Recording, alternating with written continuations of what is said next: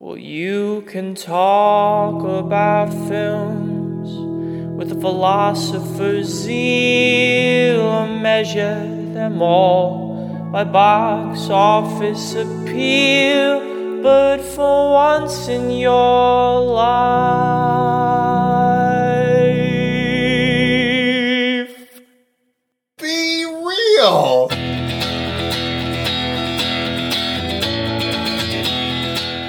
Welcome, one and all, to Be Real Guys, a very special edition of Be Real Guys, and welcome Noah Ballard to my childhood bedroom in Omaha, Nebraska. Yeah, it's pretty. uh It's pretty cool here. It's uh your childhood bedroom has clearly become the storage facility for uh the furniture of yesteryear, some antiquated technology, and uh some movies you claim are not yours but clearly are, including, but not limited to. Uh, the Mask of Zorro on VHS That's my mom's. and the first two seasons of Monk on DVD. Those belong to the family. Welcome. I'm happy to see you. I'm happy to see you. We've had such a nice little uh, conceivable past together. We have. Uh, normally, Noah lives in Brooklyn. I live in Portland, Oregon. But we spent New Year's together. And uh, a few dark days in dark rooms afterward, Oof. doing nothing but watching movies. You can't. I mean, after New Year's, uh, you have very few choices other than just watching movies. A lot of them. That's precisely what we did. Uh, so what are we dubbing? Officially dubbing today's pod? We're dubbing it the Hangover Pod. One Yeah, the Hangover way, pod. right?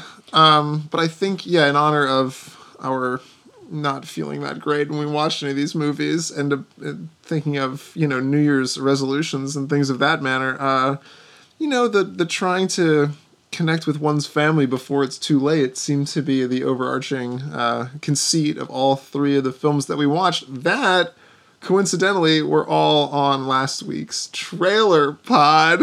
Not really a coincidence, but Well, that's the third way in which they're linked. Is they're all movies that came out in 2015. None of them were particularly seen on a wide level, and yeah, if you haven't listened to the trailer pod yet, we certainly had a good time doing it. It's the uh, episode you the full episode you see right before this one, so you can go back and check that out. But uh, today we're gonna be talking about Run All Night yep. with uh, Liam Neeson and Ed Harris. We're gonna be talking about Danny Collins, Oh starring Danny Collins. No, starring uh, nearly eighty-year-old he- sequenced Al Pacino. Yeah, and his like- little his little scarves. yeah, and then we're gonna talk about Mississippi Grind, the uh, the stark realism. Ryan Ryan Fleck and Anna Boden, You got it. who did Half Nelson, and uh, it's kind of a funny story. That movie stars Ben Mendelsohn, Ryan Reynolds. These are very different. These are different movies, but they're linked by the theme that Noah geniusly scrawled out on a napkin while we were watching the third one. Right. Well, I was like as horizontal as one can be while still being considered sitting up straight. Yep. So where are we diving in here? Um. Let's go. How about the order in which we watched them? Yeah, we started with Run All Night. We were looking for like a. Well, that's like I feel like the conceit of the podcast is looking for movies, at least for me, that you can just pop on on like a a lazy afternoon. And Run All Night seemed to fit the bill for potentially. What did we say it was in the trailer pod? Potentially bad, good. In the trailer pod, I think I said bad good. I think you said good good. I think I really did like the trailer. It's a good trailer. It is a good trailer, and Oh, daddy boy. that was great. that was good. Oh, Danny boy, the pipes, the pipes. Right now, we're the most wanted men in this city. Oh,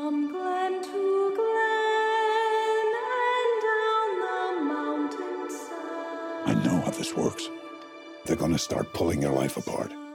So as we said in the trailer pod, Run All Night is one of these uh, Liam Neeson particular set of skills movies in the vein of Taken. And in fact, the person who directed this movie, forgive me, Jamais Collet Serm, a French director, I'm glad you tackled that one because I looked at the IMDb page earlier and really didn't want to give that probably a shot.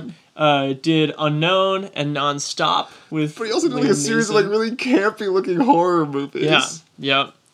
Um, but I suppose we could dive in here because one of the best things about this movie uh, is its first half hour and the ways in which it subverts your expectations for how Liam Neeson behaves in one of these movies. Right. I mean, well, that's the thing about this movie is that it's it's not your take it. It's not like uh, he doesn't like wake up because of something and suddenly like have to use these skills he's crafted over years. This is like a desperate guy who's just using his knowledge of how like a crime organization works just to get the uh, to save his son who's been implicated in this murder of the of the the kingpin's son and The This- Kingpin's played by Ed Harris. the Ed Harris Kingpin. Um, yeah, and it's it's sort of goes off from there, but it's not like he was ever. I mean, he's a drunk, and he like smokes pretty heavily, and he's like always making these rude like advances on like other like other uh, of his coworkers' wives. yeah. He's like he's not a good guy. He's really a fuck up, and the only person who believes in him is the Ed Harris character. Right. Although I might disagree with you a little bit. Like he does sort of wake up because it's not clear when the last time he's done a job is. Like Right. performed Well, he's a like hit. right. He's now doing like he's like the Santa for the gang. Yeah, Like it- he's doing like the nominal tasks, Right. but So in a way, he is kind of. Oh, I mean, it out. still gets to It like be- the Liam It Neeson, becomes the movie you think it's going to become. for but it like definitely yeah, it has an interesting path on the way to getting there. And another piece of it too is that this guy he's um, you're supposed to think that he's done like what 17 hits Something in his like that, career yeah. and now he's kind of washed out and the demons have really like at night Liam when the demons come Yep.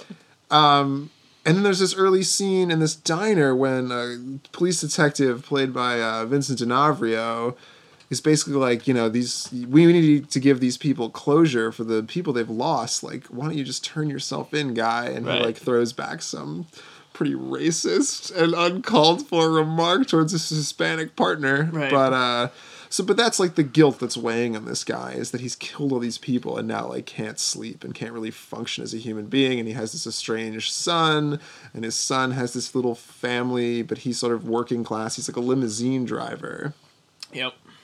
so And through a series of circumstances, if we didn't say, his son ends up seeing the Kingpin's son uh, perform a murder. And so the Kingpin's son goes to kill the limo driver's son, and Liam has no choice. but to Kill kill, the the kingpin's, Kingpin's son, son. ed harris's son his childhood friend who's watched out for him all these years Yep. and so the running all night begins Yes. Yes, indeed it does. Um, why don't we talk about some of the people who have bit parts in this movie? yeah that's Like weird bit parts. Well, this movie feels like it was.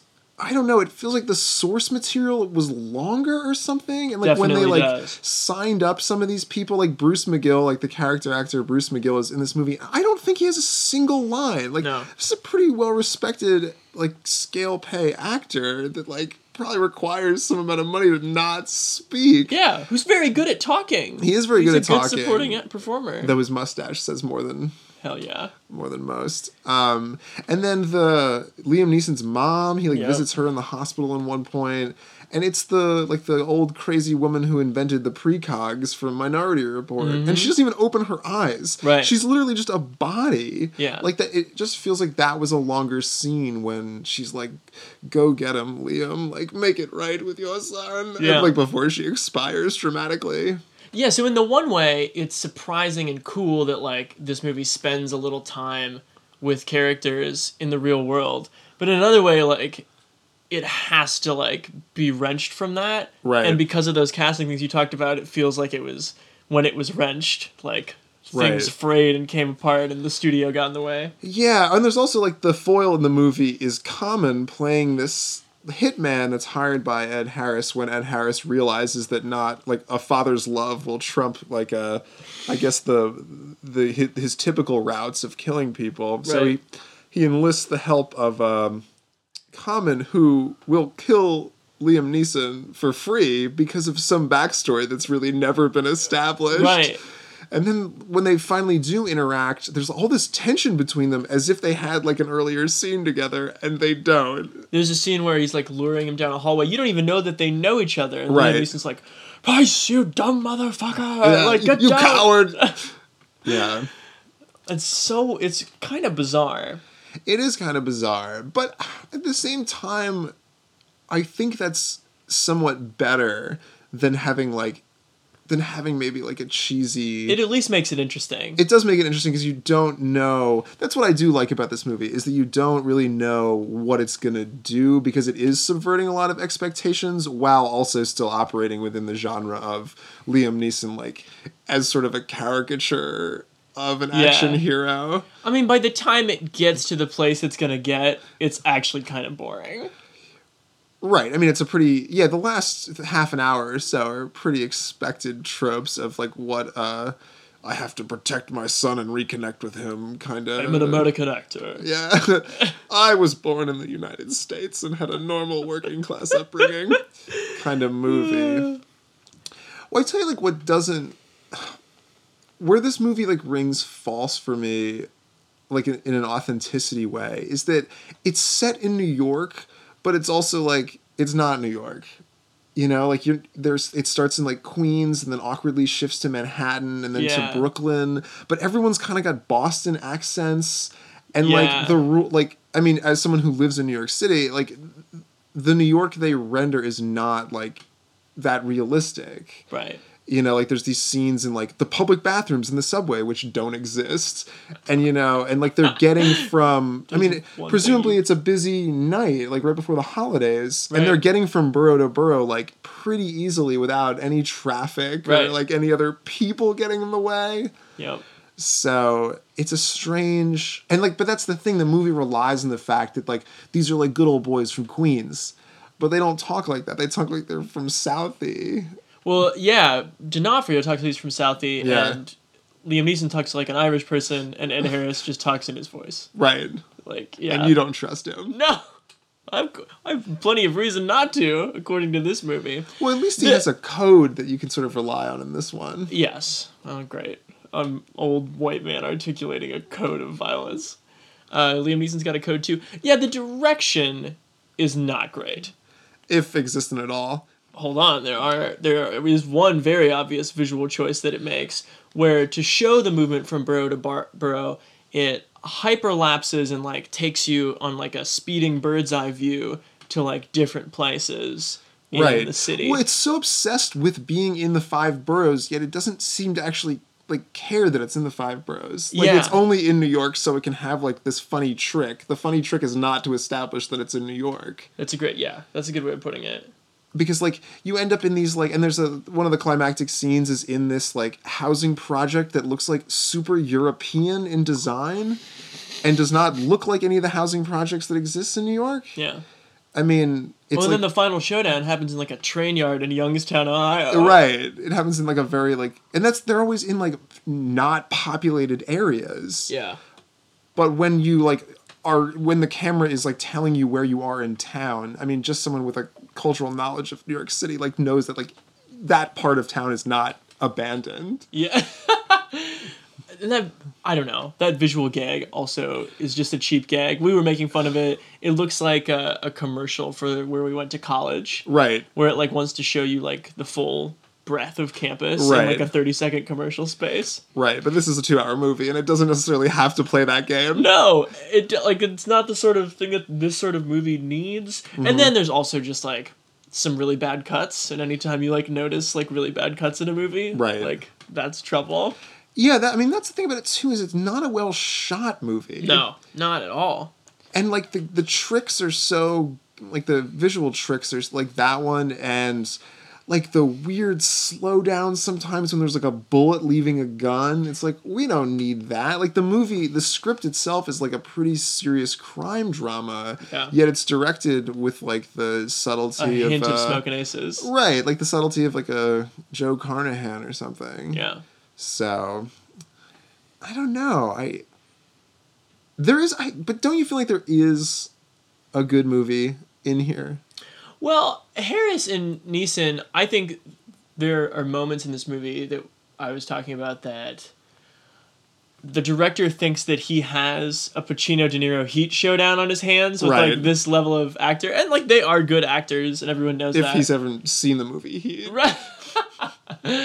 they are good actors. Um, Right. So they can certainly play these not super interesting roles well enough to show you that they care. Right. That makes you care a little bit. Right. Yeah, they're they're they're pretty bought into the the conflict there. Um but yeah, just like the direction and the construction of the movie and like how it came together in the editing room just like doesn't do the performances any favors and kind of like emphasizes these weird beats of these like somewhat cringeworthy like one-liners when you know like Liam Neeson keeps talking about like just like the sheer length of his penis and like it. At one point, he's like holding a piece of like broken off sink that he's gonna kill this guy with, and he like says something to the effect of like, "I've never seen like." uh, He's talking to the the guy's about to kill. He's like, "Your wife is like." took my dick better than anyone I've ever seen and then kills him and like what, what I don't know why like that's his like It's super weird. I don't know why that's his like his going out line But only to that one guy. right To no one else in the movie is he like a real shit talker. right It's super weird. and he shit talks that guy and flirts with his wife in that earlier scene, which makes me wonder: was there a subplot like with him and that wife, like It maybe really having, like maybe they did like have a romance at one point. Tough to say. It is tough to say. so to push toward our rating again i think it's the kind of movie when you think about the performances and how it wants to use the city and the tone with which it wants to tell this dark story it kind of like it understands on like a level of like box ticking like what it, it needs to do and it it's it's respectful of ticking those boxes so they do definitely make an imprint on the movie but like they are not considered holistically Yeah. in terms of how it's written made what have you Right. Yeah, I mean, it just sort of deeply misunderstands. I mean, I just think setting it in New York was a huge mistake because, like, the whole conceit of the movie is that these two guys, this man and his estranged son, like, running around, like, being the most wanted men in New York mm-hmm. for, like, a night, but somehow implying that, like, a city that, you know, facilitates, has, like, facilitated a terrorist attack in the past 10 years seems to only have, like, 12 on duty cops Right. and one detective working and no traffic whatsoever. And I don't know. I just think if you really boil down how this movie was made, it's just like, it's just, ugh, it's not an authentic experience. sure I don't know. Do you agree? Yeah i mean i said my, It just feels said my like- piece they could have said it nowhere they could have ju- it could right. just It could just been a city. be yeah, yeah, yeah. Well, it's a movie about New York made by someone who, like, I don't think has ever been to New York. right or has any idea like how like these like working class people like grow up and Yeah. how they interact with each other and there's really no diversity to speak of either like i thought that was kind of disingenuous to be like oh yeah people who grew up in queens who are like roughly that age have never seen a black or hispanic person yeah it's another i mean it's another one of those movies that exists in a gangster universe of movies that keep getting made where like we just have to have white gangsters because Right. we, we don't know any other way to do it yeah And and yes, Common will come in with his one-eye night vision goggle and get his face disfigured in a burning building. But right oh his mr peanut uh his, his monocle his night vision monocle I'll kill that motherfucker for free. i'll kill that motherfucker for free Go go go! I went into this. Oh my god. I went into this movie thinking, or into this review rather, thinking that I was gonna go bad, good, but chance, I'm. I, I think I know where you stand. I think I'm gonna have to give it a bad, bad with an asterisk if I was. I mean, I wasn't. You know, it wasn't a miserable way to spend a hungover hour and forty five for sure. minutes. And the but, first forty minutes is interesting enough. But I wouldn't watch it again, nor would I recommend it. So I'm gonna have to go bad, bad. Yeah, I think it's a bad bad too, but I, I think I'd give it like a the C minus, Yeah. kind of in that range. Yeah. But Points for effort. And then a little later that afternoon, after I'd chugged two vitamin waters and gone to fetch some noodling company, And gotten hit by a car. Yeah, a lady hit my car at Walgreens when I honked on the horn like 20 times, and then all she could say was, This is my daughter's car. So I just like left. Was the car okay though? The Car was just fine. It was an. you just like were beside yourself when you returned to this. So to set up the situation a little bit better Oh, yeah, of yeah, what yeah. we were what we were doing. So we were staying in this house on sort of the outskirts of Lincoln, Nebraska, in this like pretty much abandoned student housing colony that exists what Yeah. at 14th and Superior if you have any inclination towards the Lincoln geography um, and yeah we were in this minimally furnished student apartment or student house and chance went out to get us some provisions and came back like just a just a shell of a man and he tells me this story about And I getting, wasn't have much going on when I left. Right, but you were just you told me this about getting hit by a car, and then you like kept getting mad at me for like eating more of my cold pasta. You were like so mad that I like kept picking at it, but like that's what I do. I take breaks. That's cool. But anyway, so to set the scene, we watched this one. We ate a little, a little pasta, Noodles and Coke. and then Chance like would not let it go that he really wanted to watch Danny Collins, and I like sort of put this in the back of my mind, and then we were flipping through this these uh, college people's Time Warner on demand, and they had it on there for what like a buck ninety nine or Yeah. something, and we just strapped ourselves in. We had to do it. we had to watch Danny Collins. Do you remember doing an interview when you were a kid, Chime magazine? You write like Lennon, man. John Lennon read it, and he wrote you a letter in 1971. Can you believe it? And so this is one we also covered in the trailer pod. It's like your classic under genre. I have written down retirement humanism.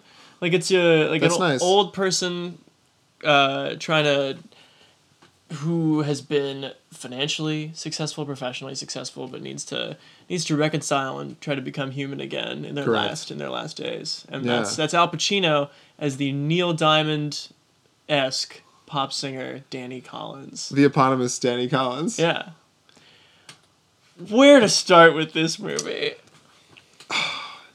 Danny Collins for me is not I mean, it's it was not simply a movie. It was like the context by which we lived the rest of the weekend. It really was. it's a movie that will like truly burrow into your brain and into like that thing that makes you like want to sing like annoying songs Yeah. like over and over again especially because i mean you have like the idea of al pacino being such a caricature of a human being or an actor these days. We took years off our tenors doing Pacino impressions all day. it all day and then he's given these like amazing opportunities to sing these like cheesy bubblegum like early 70s pop ballads That are made up. that are made movie, up that sound but are perfectly in style. they're perfectly in style of like Sweet Caroline or you know whatever garbage thing that like you know Neil Diamond. our parents sort of listened to on the radio and couldn't get away from.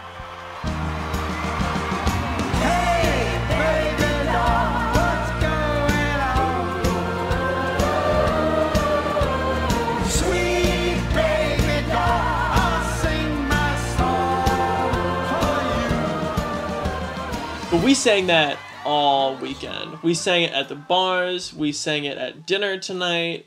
I of. we sang it for no every time the spirit moved me. I just I dare you to watch this movie and not get that. It's honestly it might be a better song than Sweet Caroline.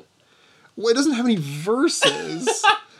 it's just that over and over again. There's six lines over and over again, and so the whole point of this movie here, and this goes back to our original genre, is you have a successful person who has to reconnect with their family before it's too late. So Al Pacino's Danny Collins, you know, is doing the like what Neil Diamond does now, like going around playing these big venues for baby boomers, sort of speaking the words to his formerly ubiquitous songs. Just put out Greatest Hits Volume Three. Yeah. But it only appears that he had one greatest hit singular, Right. but whatever. Um, and he receives for his like some birthday. I guess he's supposed to be 70 or something. Yeah. He receives for his birthday this undelivered letter from uh, John Lennon and Yoko Ono that referenced an interview he did like 35 years earlier where he said he was concerned about being corrupted by fame and fortune and John Lennon writes him this letter that says like don't give up like hang in there with your art and if you ever need help call me and gives him his home phone number. What do you think about that, Danny Collins? Oh man, don't start that again. Fine. So he cancels his tour, Danny Collins, and goes to suburban New Jersey to find his estranged son. Mm-hmm. And Played by Bobby Cannavale and his pregnant wife, Jennifer Garner. Well, this movie only like trades in stock characters, basically. Yeah. And like stock scenarios. Mm-hmm. Um, so as like the doting stay-at-home mom, Yeah. she's looking pretty good. Yeah.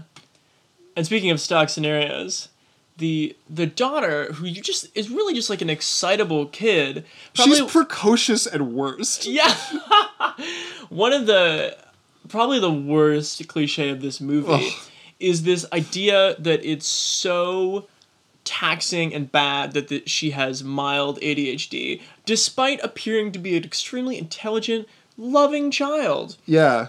Who gets excited about things that children get excited about? Like Danny Collins Like coming to Danny the door. Collins, like if Neil fucking Diamond showed up at your house and you like had some sort of cultural knowledge, that would be like a thing to get excited about. That's super weird to think that maybe Neil Diamond was your grandfather. yeah. But anyway, so that's sort of mixed with um, his son being like completely he hates he hates Danny Collins. Yeah. And so the three the four of them like try to like sort of work out maybe that they can be a family and meanwhile Danny Collins is living in this Hilton Yeah.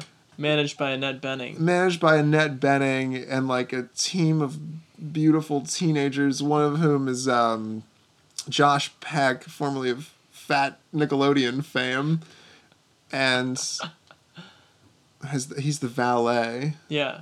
in like the bit part of bit parts. Yeah, and then in the vein of like those what I talked about this the trailer pod, in the vein of those like Nicholson reconciliation movies that are exactly this way, Danny Collins finally like meets like an age appropriate woman to try to have a relationship with. And that, Age appropriate meaning like only thirty years younger than him and not fifty. and that ends up being Annette Bening. So like it does all the things that you know it's going to do. And all the things you want it to do. But I think there are int- okay, so let's talk about Pacino. Right. Wow. what is this hotel? um, he, so he's doing all the things that Al Pacino has done since Scent of a Woman. I think he's doing all the things that people have made fun of Al Pacino for doing since Scent of a Woman, but keep going. So, and that, of course, that means appearing to improv in a drama, something that's not done, giving the most bizarre pauses, turning his lyrics or turning his lines into really like sing song poems, like really strange. Yeah, having these moments where you think he's just like speaking what may have been the stage directions like from the script. Yeah. I am in a hotel. I am surveying the lobby. look at me and the counter like um okay but here's the thing i think that there is something about his level of weirdness and his level of excitement that makes him playing the Danny Collins character so much richer than like Jack Nicholson just being an old asshole who has money. Like he is perfect for this role in the he's got this weird thing about him and the way he interacts so easily with people all while looking so gross where you can tell I think that he relates on some level to this feeling of being a guy who can usually just talk to people and get whatever he wants. Like he never is being an asshole. He's always just performing. He's just being Right. his Well, he's doing what he, his persona is on stage. He just if he hams it up enough, society has told him that he'll get what he wants. he's got this bravado and this emptiness that feels even in this goofy ass movie like feels pretty immersive Right. But the movie is like super goofy though. Mm-hmm. And it's like it hits I don't think there was a single moment like in the movie that was to me like unexpected. Like you basically just pacino talking like I think I called in the trailer pod that there was going to be like some disease or death or something that they were going to have to overcome. you sure did and there sure was And that's that was the hook of the movie. It was not who I thought it was going to be, but Right. uh, that's what it was. It was it's it ultimately devolves into like uh, family rallies to survive like a somewhat serious, albeit vaguely described disease drama Yeah. and like you know horror like uh, previously bad estranged people throwing money at situations and even though they acknowledge that's what's happened that still sort of gets them off Right. from like all their previous sins But just like Run All Night, I think I just think the starting point. I think this is the uh, writing, screenplay, and directorial debut from Dan Fogelman. I just think it's a good. It's just a richer vantage point to start one of these movies from, you know, because Yeah.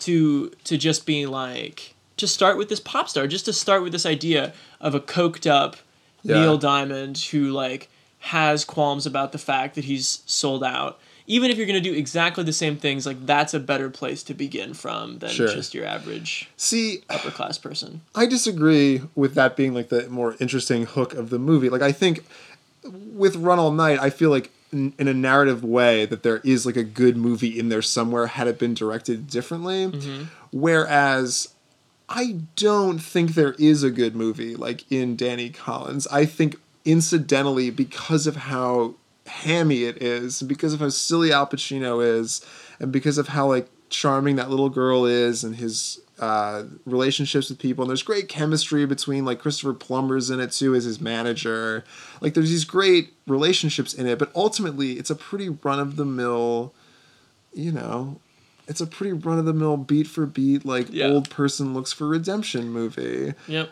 that I think becomes entertaining despite its best efforts. Like you have to grant me that there are scenes in this movie that are like 12 minutes long of people just talking and dumping out info at you. Yeah. Like the scene where it's revealed that the guy has cancer.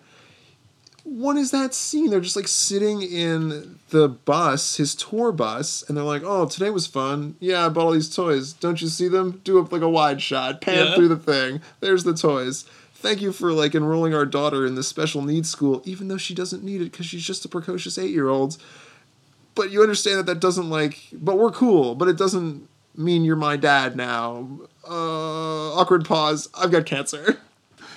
Like these, the, it's not a well written or directed movie. No, probably not.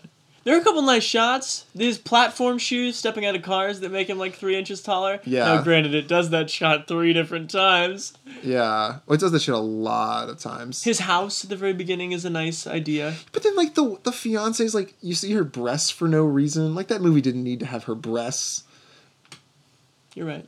you know and like the cocaine and the crucifix like give me a break What? that was such a dumb like That's pro- Pacino probably does that. Uh, Come on. i'm going to have to say that this movie is bad good despite its best efforts To be bad, bad. to be bad bad No, I agree with Noah. It's a bad good movie.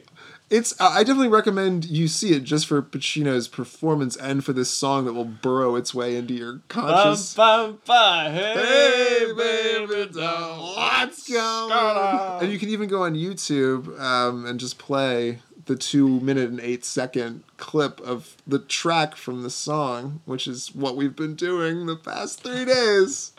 Oh, by the way, the song that's supposed to be his comeback song.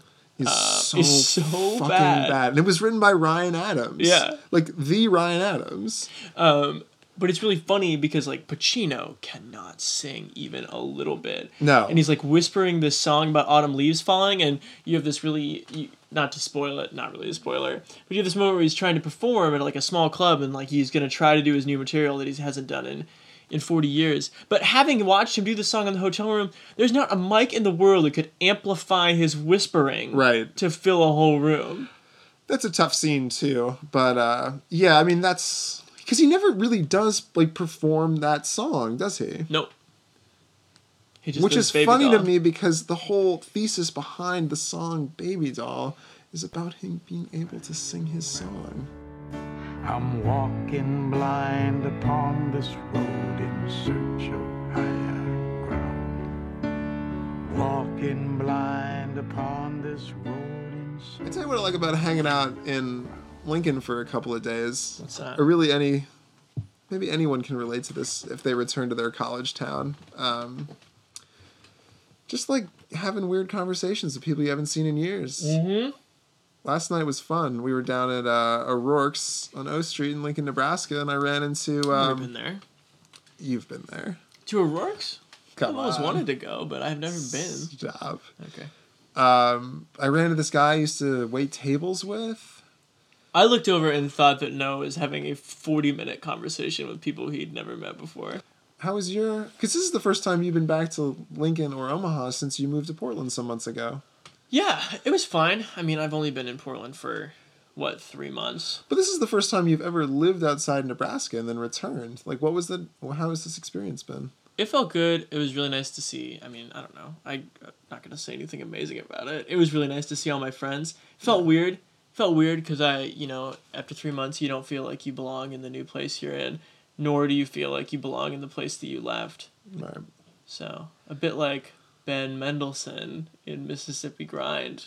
Well, that's the the parallels we were sort of drawing on our next movie. Uh, is the idea of not really like having a place that you like feel is your home yet, and Right. just sort of, it's not, you know, it's not necessarily uh, rooted in a place. It's more rooted in a feeling, and that's what I appreciate about this podcast. Is I feel like. Even if we are 3,000 miles away recording this or sitting in your childhood bedroom, you know, we're sort of embracing a, a friendship. And ultimately, that's what Mississippi Grind is about. So, why don't you walk us through the plot, Chance? Yeah, and embracing a feeling uh, and a feeling alone is, is a good way also to think about these characters in terms of this being a really kind of stark uh, gambler's mentality movie. Yeah. Because those are all people who are, even if thrill seeking is too strong a word, they're only embracing a feeling. They care none for like the trappings of comfort. They are only looking for like a a set of something experiential, winning. Right. Or the not even winning, but like an an angle to potentially do better. Yeah. Like everything and every person. And that's why this movie like it kind of fits our conceit about trying to like right your right your wrongs with your family before it's too late. But ultimately this is the movie that doesn't it doesn't really happen. No. Aces are good, right? I'm usually good at reading people, right? But you're all over the map. I can't spot your toe. Cold. I Want to know why? Yeah. I don't care about winning. Where did you come from? Ben Mendelsohn is this guy who's like up to his eyeballs in gambling debts and meets Ryan Reynolds, who's this like fast talking, younger, good looking guy who can seem to seems to have, you know, the world on a string. Uh, and they sort of team up to gamble their way through what the Midwest to the South to yeah, New Orleans. They start in they start in Iowa and in some of the like pool halls and card rooms that you've seen in movies like Color Money, like those very like Yeah. snowy midwestern. And uh, as they go, it, it gets a little a little glitzier, a little uh, Americana with more depth as Yeah. they work their way on But this presumably- Huck Finn-esque journey.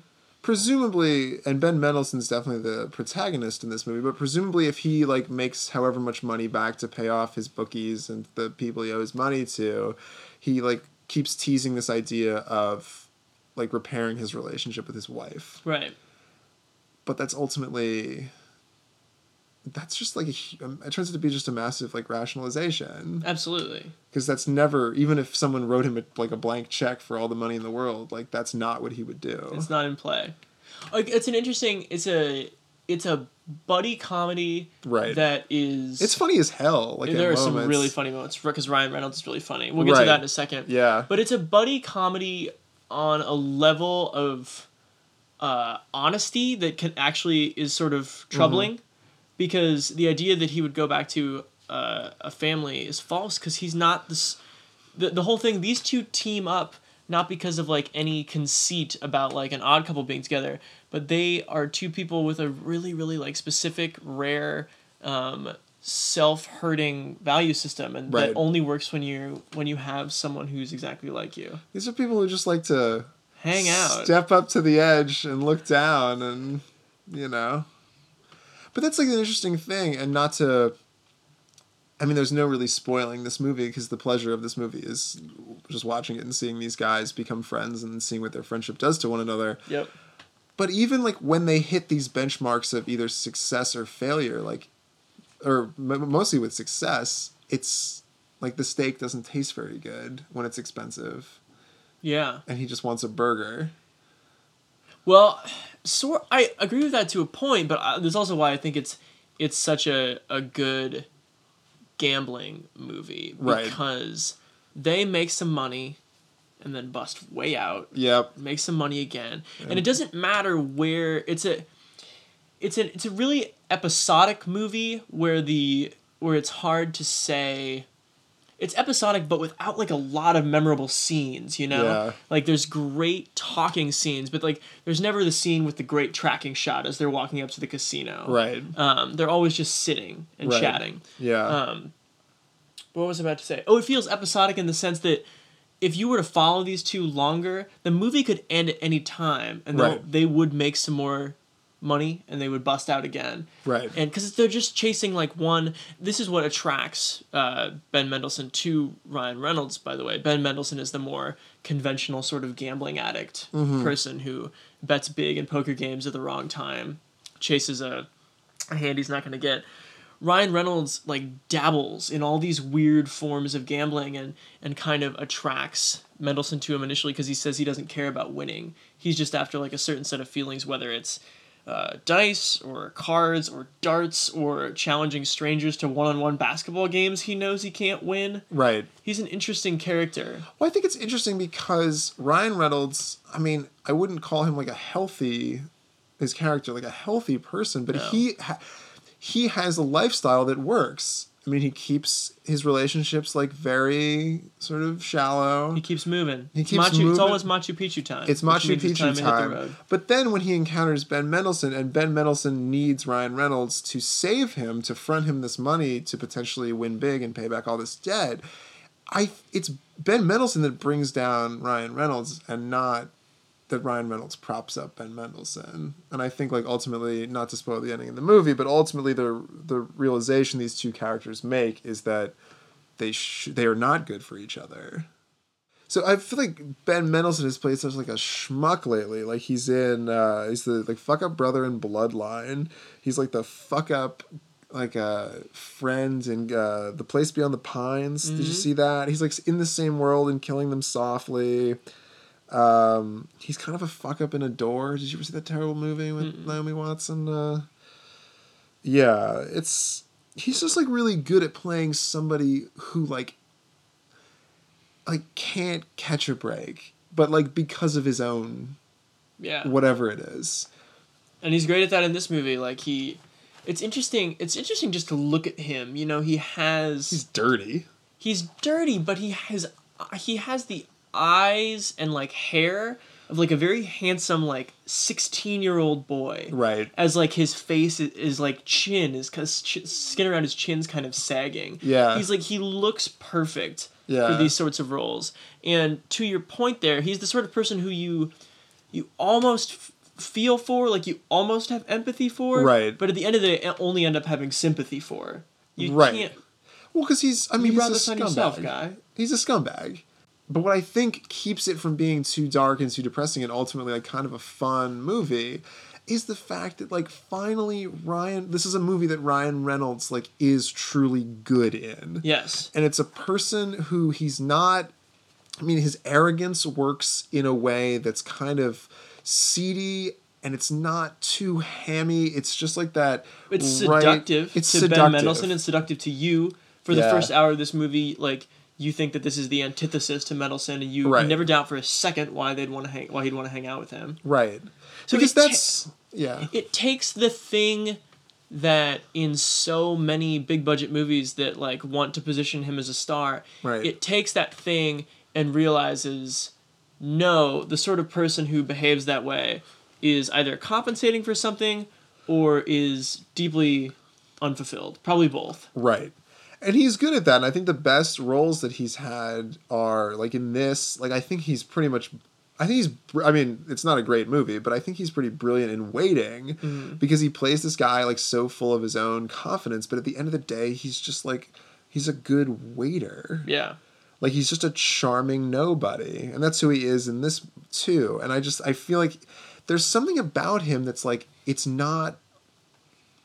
Maybe not like leading man, but like not superhero quality. And I feel like Hollywood has a tough time with these like strong masculine figures who cannot put on tights and Yeah. just like assume they are like the Green Lantern. Or I mean, we'll see how. I mean, I think it's smart that they cast him as Deadpool. I don't think that movie's going to be very good because again, he's not just your average guy. He's not your just better than average looking person who happens to be charming too. Right. But at the end, is just unfulfilled, and I think that's that's where he could do good work. Like if he were given like the equivalent to, I mean, maybe this is his shot that he was given like this leaving Las Vegas level sort of role. Yeah. But I wonder if like he couldn't do more, uh, if he did more stuff like that.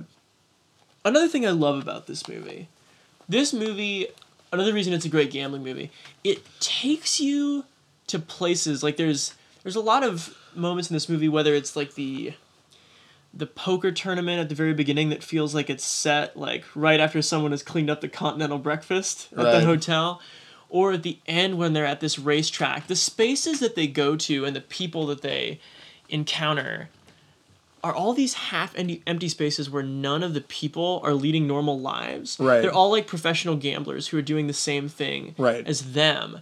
And I think there's like this sense of purposelessness and this sense of time passing both really quickly and slowly. Because you've got all these people who think they're no. It's one of the weird fallacies of gambling, is that if you get to know it really well and you think you're knowing it better and better, you're just getting closer to a 50% bottom line. Right. Where you're just going to win and lose half the time. Like, none of these people are really enjoying Right. the way some rando walks into a casino and enjoys the idea they could win. Right. Well, that's the thing is like it's a rejection of having an occupation, but it is a lifestyle. It is a job that takes 100% of your time and 100% of Mm-hmm. Your soul. It's a Mississippi grind. Um, the idea that these guys trade in like legend and myth Mm-hmm. and like Ryan Reynolds is always telling a story about some guy that he used to know who like did some crazy thing Yeah. and like that's how he tr- like that's what he has to trade like it's just a one big barter system Right. like we'll uh, we'll sort of entertain this guy sitting here at the table with us and let us take his money or let us let him take our money if we feel as though we got something out of the transaction and for him his skill is to entertain and to amuse and to For sure. To charm It's interesting to think about uh, akin to a movie like this movie in its own way kind of thumbs its nose at more entertaining gambling movies actually like a movie like rounders Right. like this movie doesn't believe any of the things that the majority of people would find fun about rounders Right. the idea that there is a big walkaway score Right. like absolutely not the idea that the myths you're talking about are actually like meaningful on a symbolic level like that's Yeah. debunked in this movie like Right. there's this guy that ryan reynolds keeps talking about who uh, ben mendelsohn ends up like trying to visit at the end Yeah. and you're not sure if it's like even the right guy and like Yeah. you're not sure if that guy even likes the curtis character he seems like he definitely might not right like it's a But even if it is like just because you had that reputation, that it was it was never like uh, permission to like know that person. for sure the i think the only thing that you could say as a knock on this movie is that it's uncomfortable it's Yeah. depressing because it is like a true movie about gambling and Right. like a gambling life is a depressing life Yeah, but I mean, I think any but I think any movie about any sort of serious lifestyle occupation is also like ultimately it points its finger at the occupation as the problem. Mm-hmm. I mean, like I think this movie is, you know, somewhat similar to, you know, even something as like glamorized like the devil wears Prada mm.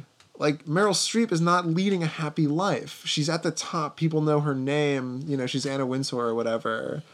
But she's not leading a happy life. She's just living off this reputation. But because she's given so much of herself to just go forward and to earn the money and earn the respect and earn, you know, whatever power we think we have. But I feel like this movie just breaks it down that gambling is just whatever we want it to be. It's any occupation. I mean, I had a conversation like with a friend recently and you know because i personally like think gambling like i just don't get anything out of it personally um and he's like well that's what every job is you're just gambling you're just doing it way slower mm-hmm. And that's true. I mean, you put in your hours, you get paid, but presumably you're going to do something that's going to make it worth it for you of to, having been there. And I just think that's an interesting way to look at it. But I think that that's the what I sort of found almost hopeful and charming about this movie is that these guys are they're going to work. They're on a business trip. They have an end game, and I don't think I think what's sensitive about this movie, as depressing as it is to see these guys who have no health insurance, who have no real family, who have no real connection, these are guys with the same approximate lifestyle as like a lot of like you know i mean we just saw the big short. Like some mm-hmm. of these guys they don't have home lives. It's Yeah. all about the gamble. It's all about shorting the system. Right. and because they do it you know in suits and ties on you know one street in manhattan i don't think it makes it any less of a you know it, i don't think it's any less glorified so Well said. Uh, it's a good, good movie for me. oh definitely It's a true, it's a true character study in the same way that that Half Nelson is. You watch it and you get the feeling, and I think you can tell by just the way that you and I have talked about it. Yeah. It's not a movie that foregrounds plot or story. Like you get the feeling, and it's absolutely the way it's shot too. That you're just watching two people behave and bounce off each other in a certain way, and the story comes Yeah. out of that. So that takes a little patience, but it's good, good. Yeah, I mean, I think if you're waiting, like Chance said, for that, like, you know, beating John Malkovich at the end of Rounders in order to get Yeah. like the money, you're just not gonna. It's that's not what the movie's about. It's not, you know, twenty one or something. it's I've never seen that movie. it's okay for what it is. Yeah. Um, but that's not what it is. the The score is not the important part. It's how these guys do their thing and how their journey. So definitely good, good. Hell yeah. You know what I think is also good, good chance. Our friendship. Yes, and hanging out. We're shaking hands. We're shaking hands. You can't see it. It's something we typically can't do on the podcast. It's true. It's true. But uh, yeah, this is. It's so nice sitting here in Omaha at your parents' house. Just. Just on that Omaha grind. Mm-hmm. Not trying to think about going to work tomorrow. No, please no. Thanks for coming to Nebraska, buddy. Anytime. But really, probably only once or twice a Yeah, year. maybe like once or twice a year at most. As always, thank you everyone so much for listening. You please find us on Twitter at Be Real Guys, real spelled like a film reel. You can listen to these episodes and you're listening to it one of these ways right now. But SoundCloud, iTunes, Stitcher, check out BeRealGuys.com, our website. Thank you as always to Mr. Michael Todd for designing that beauty for us. Absolutely, and, each continuing to maintain the integrity of it, uh, despite Chance and my wild ideas about what it should look like. So, thanks for staying patient with us, Michael. Um, Chance is our producer. I'm our moral support. I'm Noah, continuing to build my birdhouse here in 2016. Chance. Uh, you can't kill the demon without stabbing the good boy, but hopefully in 2016 you don't have to make that decision. Love you all. Goodbye.